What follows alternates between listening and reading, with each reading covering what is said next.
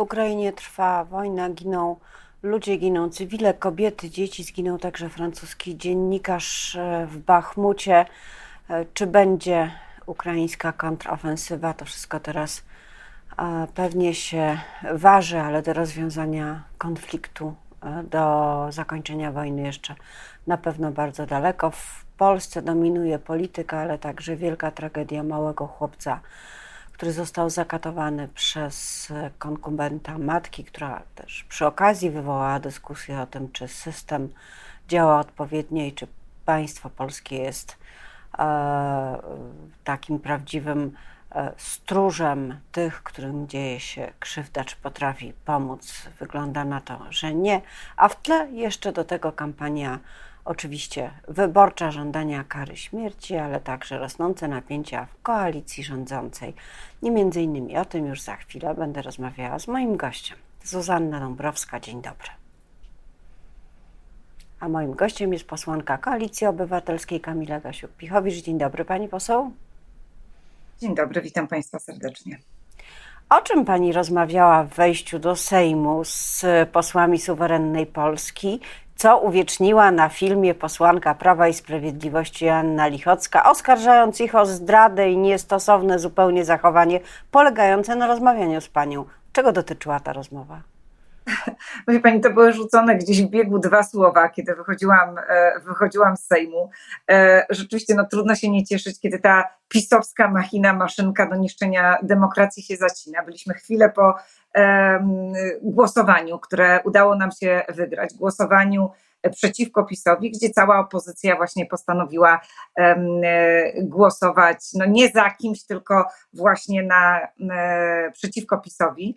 Um, znaczy powiem wprost, no, to jest um, tego dnia naprawdę udało się jeszcze chwilę potem przecież na Komisji Sprawiedliwości um, zablokować um, ustawę o czterech tysiącach upolitycznionych sędziów, dla niepoznaki nazywanych sędziami pokoju. Więc mówiąc wprost, im większe podziały wśród prawicy, tym lepiej dla polskiej demokracji i, i, i jakby no to jest chyba główny, że tak powiem, motyw tej, tej rozmowy. Ale te uprzejme donosy ze strony Prawa i Sprawiedliwości wcale się nie skończyły, bo następnego dnia zupełnie z poważną miną Radosław Fogiel doniósł, że z miejsca, w którym siedzi, widział, jak pani wysyłała buziaczki w stronę polityków Suwerennej Polski. No i chciałam się zapytać, czy to może rzeczywiście jest tak, że się jakiś nowy sojusz szykuje? Skąd te ciepłe gesty? Pani redaktor, chyba znaczy no z całą naprawdę żarliwością od początku mojej obecności w polskim parlamencie zwalczam wszelkie zmiany, które próbuje wprowadzić Solidarna Polska z PiS-em ramię w ramię, niszczące niezależność polskich sądów. Rzeczywiście no, naprawdę trudno się nie cieszyć, kiedy ta machina do niszczenia demokracji, niezależności sądów się zacina. Ja powiem tak, no to tylko pokazuje poziom jakiejś nienawiści, niechęci wśród ekipy rządzącej. Jeżeli raz jedna posłanka PiS-u gdzieś za krzaka nagrywa rzucone w biegu dwa słowa, potem słyszymy jakieś donosy pana Fogla, no to tylko pokazuje, w jakiej kondycji jest obecna ekipa rządząca. No tych ludzi po prostu trafi wzajemna nienawiść, trawią konflikty. Tak jak powiedziałam, ta machina się zacina. Ci ludzie już nie są w stanie absolutnie zrobić nic, co będzie można nazwać rządzeniem, bo są skoncentrowani po prostu na kopaniu pod sobą dołków, obrzucaniu się jakimiś inwektywami, no, czy nagrywaniu siebie zza krzaka. No przecież to pokazuje poziom e, nienawiści po prostu, jaki panuje w ekipie rządzącej. Całą tę sytuację uczynił jeszcze bardziej taką w typie e, telenoweli e, zaatakowany przez posłankę Lichocką wiceminister Wójcik, który zaczął się tłumaczyć, zarzucać z kolei jej kłamstwo. Ale ja chciałam się zapytać o względy merytoryczne tamtego głosowania, czyli zmiana w komisjach, między innymi dotycząca Komisji Sprawiedliwości, e, która zakładała wykreślenie czterech posłów Suwerennej Polski, a w ich miejsce powołanie posłów PiS-u. Dlaczego opozycja się temu sprzeciwiła? Co opozycji daje to, że pozostali ci, którzy byli dotychczas, a nie ci, którzy mieli przyjść? Czy to tylko kwestia włożenia kija w szprychy tej machiny Zjednoczonej Prawicy? Znaczy, im bardziej podzielona prawica, tak jak powiedziałam, tym lepiej dla polskiej demokracji. Więc cała opozycja zadecydowała o tym, że właśnie taki klin pomiędzy PiS-em a Solidarną Polską zostanie wbity podczas tego głosowania e, dotyczącego obecności czterech posłów Suwerennej Polski w Komisji Sprawiedliwości.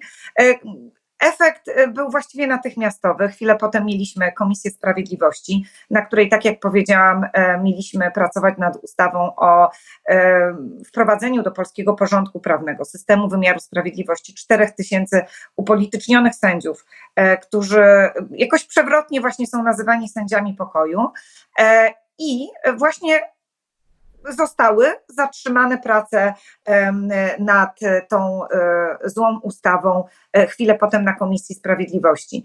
Więc widać, że jakby no naszym celem było po prostu no ochronienie polskiej gdzieś tam demokracji, zatrzymanie możliwości wprowadzania złych zmian w wymiarze sprawiedliwości. Im bardziej podzielona prawica, tym lepiej dla polskiej demokracji.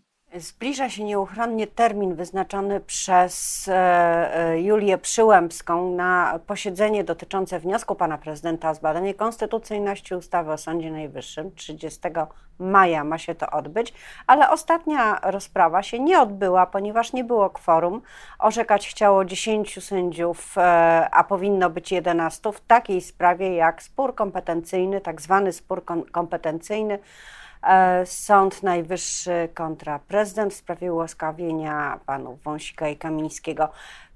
Najpierw proszę powiedzieć, czy widzi pani perspektywę na to, że tego trzydziestego maja rozprawa się rzeczywiście odbędzie i będzie miała odpowiedni skład? Bo jeszcze po drodze zgłoszono ustawę, która ma zmienić wymogi dotyczące składu. Tak.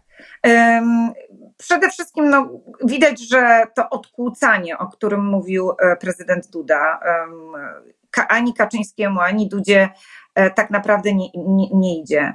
Widać jakąś olbrzymią wręcz słabość Kaczyńskiego, który przecież skierował do Trybunału Konstytucyjnego e, najwierniejszych z wiernych, no, ludzi, którzy nie mają autorytetu prawniczego, nie mają jakiegoś doświadczenia olbrzymiego, orzeczniczego, ale z pewnością no, mieli się sprawdzić jako takie osoby, które będą chwytały oczekiwania partii rządzącej i, i, i gdzieś będą je realizowały. Ta atrapa miała przecież właśnie zabezpieczać interesy PiS-u, dając przy okazji jakieś takie pozory istnienia ładu konstytucyjnego w Polsce.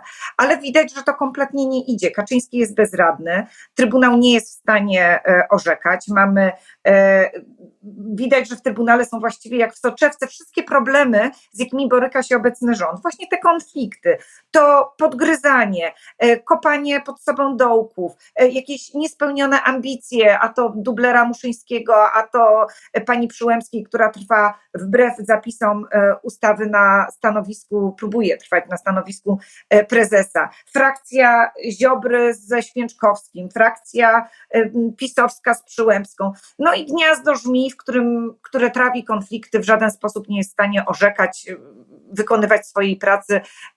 Dość przypomnieć, że bodajże w tym roku zapadło raptem pięć wyroków, w zeszłym raptem kilkanaście. PiS próbuje bardzo instrumentalnie podejść do prawa, próbując rozwiązać ten konflikt, a mianowicie... No, ale, ale co będzie, bo, bo ten dzień jest wyznaczony i, i licznik bije i, i, i co dalej? Pani redaktor, widzieliśmy spektakularną porażkę tej woli Kaczyńskiego raptem dwa dni temu. Ja ze zdziwieniem patrzyłam, jak można z taką nieudolnością funkcjonować, jak funkcjonuje pani Przyłębska, która przyszła na tą rozprawę, no mając zapewne pełną świadomość tego, że nie będzie miała wymaganego kworum, no rozpędza się i wali głową w ścianę. No tak to wygląda. To są spektakularne wręcz porażki. Ja powiem wprost, nie widzę w najbliższej perspektywie realnej możliwości rozwiązania tego, tego konfliktu. No chyba, że spełni się to, o czym mówił pan Muszyński. Bo warto zwrócić uwagę, że pan Muszyński przedstawił plan Prawa i Sprawiedliwości, plan na oszukanie z jednej strony wyborców, z drugiej strony oszukanie Komisji Europejskiej. Przy okazji on to nazwał apeli. ale kierowanych do sędziów bądź dublerów, którzy, którzy są obecnie w Trybunale Konstytucyjnym. Może także pewnych zachęt dotyczących różnych profitów, które mogą ich spotkać, albo zastraszania ich. W jakim celu? Abyż teraz wydali jedno orzeczonko, po wygranych wyborach PiS obiecuje im, że znowu wróci do złych rozwiązań związanych z wymiarem sprawiedliwości, a to ma być taki pozór powracania do praworządności, dzięki któremu PiS-owi uda się oszukać Komisję Europejską i wyborców, że robi cokolwiek, żeby uzyskać olbrzymie środki unijne. PiS w ordynarny sposób chce oszukać Komisję Europejską, swoich wyborców i mówi o tym wprost pan dubler, dubler Muszyński. Więc jeżeli dojdzie do jakiegoś wyroku, to będziemy wiedzieli, co za tym stoi. Albo obietnica jakichś apanarzy, profitów wobec sędziów i dublerów w Trybunale Konstytucyjnym, albo próba ich zastraszenia, o czym wprost pisze dubler Muszyński. Jednym słowem, absolutnie kryminał, rzeczy nieznane jakimkolwiek demokracjom. A czy ta ustawa o zmianie wymaganej większości pełnego składu Trybunału Konstytucyjnego ma jeszcze szansę, czy ona już właściwie wylądowała w koszu? No, biorąc pod uwagę poziom napięcia pomiędzy PiS-em a, a Suwerenną Polską e, w Sejmie, to, że Kaczyński spektakularnie przegrywa każde głosowania, e, mam na myśli to dotyczące wykluczenia członków Suwerennej Polski z Komisji Sprawiedliwości, następnie głosowanie dotyczące e, ustawy o tych upolitycznionych sędziach na Komisji Sprawiedliwości, e, szanse jak na razie wydają się niewielkie, chociaż w tle trzeba mieć gdzieś w pamięci to, że największym spoiwem tej absolutnie pazernej ekipy, jakiej jeszcze świat nie widział, jest kasa, są pieniądze, są stanowiska, są różnego rodzaju apanarze, więc może koniec końców gdzieś nawet ta perspektywa kilku miesięcy dostępu jeszcze do olbrzymich środków, które można z których można korzystać, na koniec sklei tę ekipę. No, w tle są także twarde negocjacje dotyczące list wyborczych i o tym także trzeba pamiętać. No właśnie, bo ten kontekst wyborczy jest bardzo ważny właściwie we wszystkim, co się teraz dzieje w życiu publicznym, nie tylko w samej polityce, i to chyba było widać po tragedii dotyczącej małego ośmioletniego chłopca zakatowanego, który zmarł, i wypowiedzi ministra sprawiedliwości, który uznał w mediach społecznościowych, że to jest dobra okazja do utyskiwania nad tym, że w Polsce nie ma kary śmierci, i wczoraj premier Morawiecki powtórzył właściwie to samo, nawet jeszcze bardziej mówiąc wprost, że jest zwolennikiem kary śmierci. Czy w Polsce jest formalnie, prawnie możliwe przywrócenie kary śmierci? Co trzeba by zrobić, żeby to próbować zrobić? Znaczy, pani redaktor, trzeba bardzo powiedzieć jednoznacznie, że Morawiecki to jest naprawdę w stu procentach populista. To jest człowiek, który w ohydny sposób próbuje wykorzystać tragiczną śmierć ośmioletniego chłopca za karą śmierci. I chciałabym to powiedzieć bardzo jasno. Są twarde dane przeprowadzone właściwie na całym świecie. Nie stoją absolutnie żadne dane, które by potwierdzały, że wprowadzenie surowej kary, takiej jak kara śmierci, wpływa na obniżenie jakby przestępczości, poziomu przestępczości. Za takimi zwolennikami kary śmierci nie stoi naprawdę nic oprócz demagogii, populizmu, e, żadnych wartości absolutnie moralnych. Ze strony PiS-u to jest e, nieprawdopodobna wręcz hipokryzja. E, z jednej strony obrzucają sędziów błotem, odbierają im, e, zrównując właściwie ze złodziejami kiełbasy i, e, e, i dżinsów, a z drugiej strony sędziom chcą dawać e, prawo do decydowanie o odbieraniu komuś życia.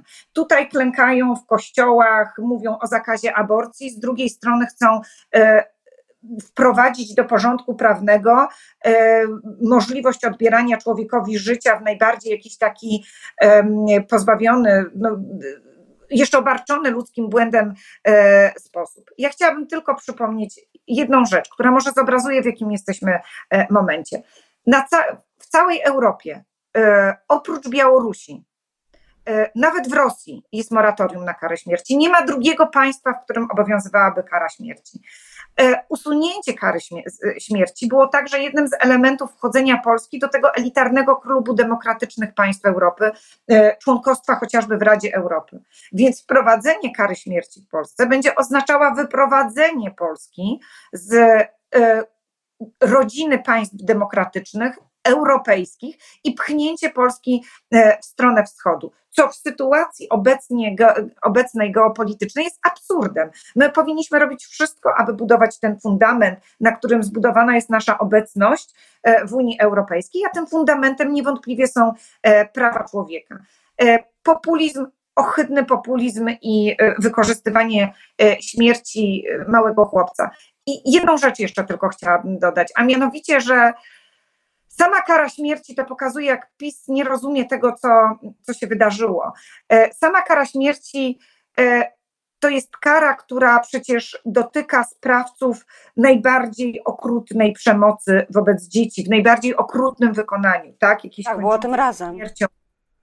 Dokładnie. A my mamy w tym momencie problem z przemocą wobec dzieci, która, który trzeba rozwiązywać nie tylko na etapie zamordowania dziecka, pobicia go ze skutkiem śmiertelnym, tak, zmaltretowania w taki sposób, tylko musimy szukać rozwiązań, które dadzą nam szansę uniknąć e, tego typu, e, znaczy uniknąć nie tylko e, zabójstw dzieci, ale także przemocy e, na wcześniejszych etapach. I e, tego oczekujemy, oczeki, oczekiwali, oczekiwalibyśmy od um, odpowiedzialnych polityków i my jako Koalicja Obywatelska wczoraj takie rozwiązania zaproponowaliśmy. Cały szeroki program ochrony dzieci, który składa się z kilku filarów, z nowego kodeksu rodzinnego, z tak, przygotowania całej krajowej strategii przeciwdziałania przemocy wobec dzieci, przyznania dzieciom prawa e, skargi, e, która w dalszym ciągu nie jest, e, nie jest wdrożona. No i oczywiście kolejny ochrona zdrowia psychicznego dzieci, który, która w Polsce po pisowskiej leży.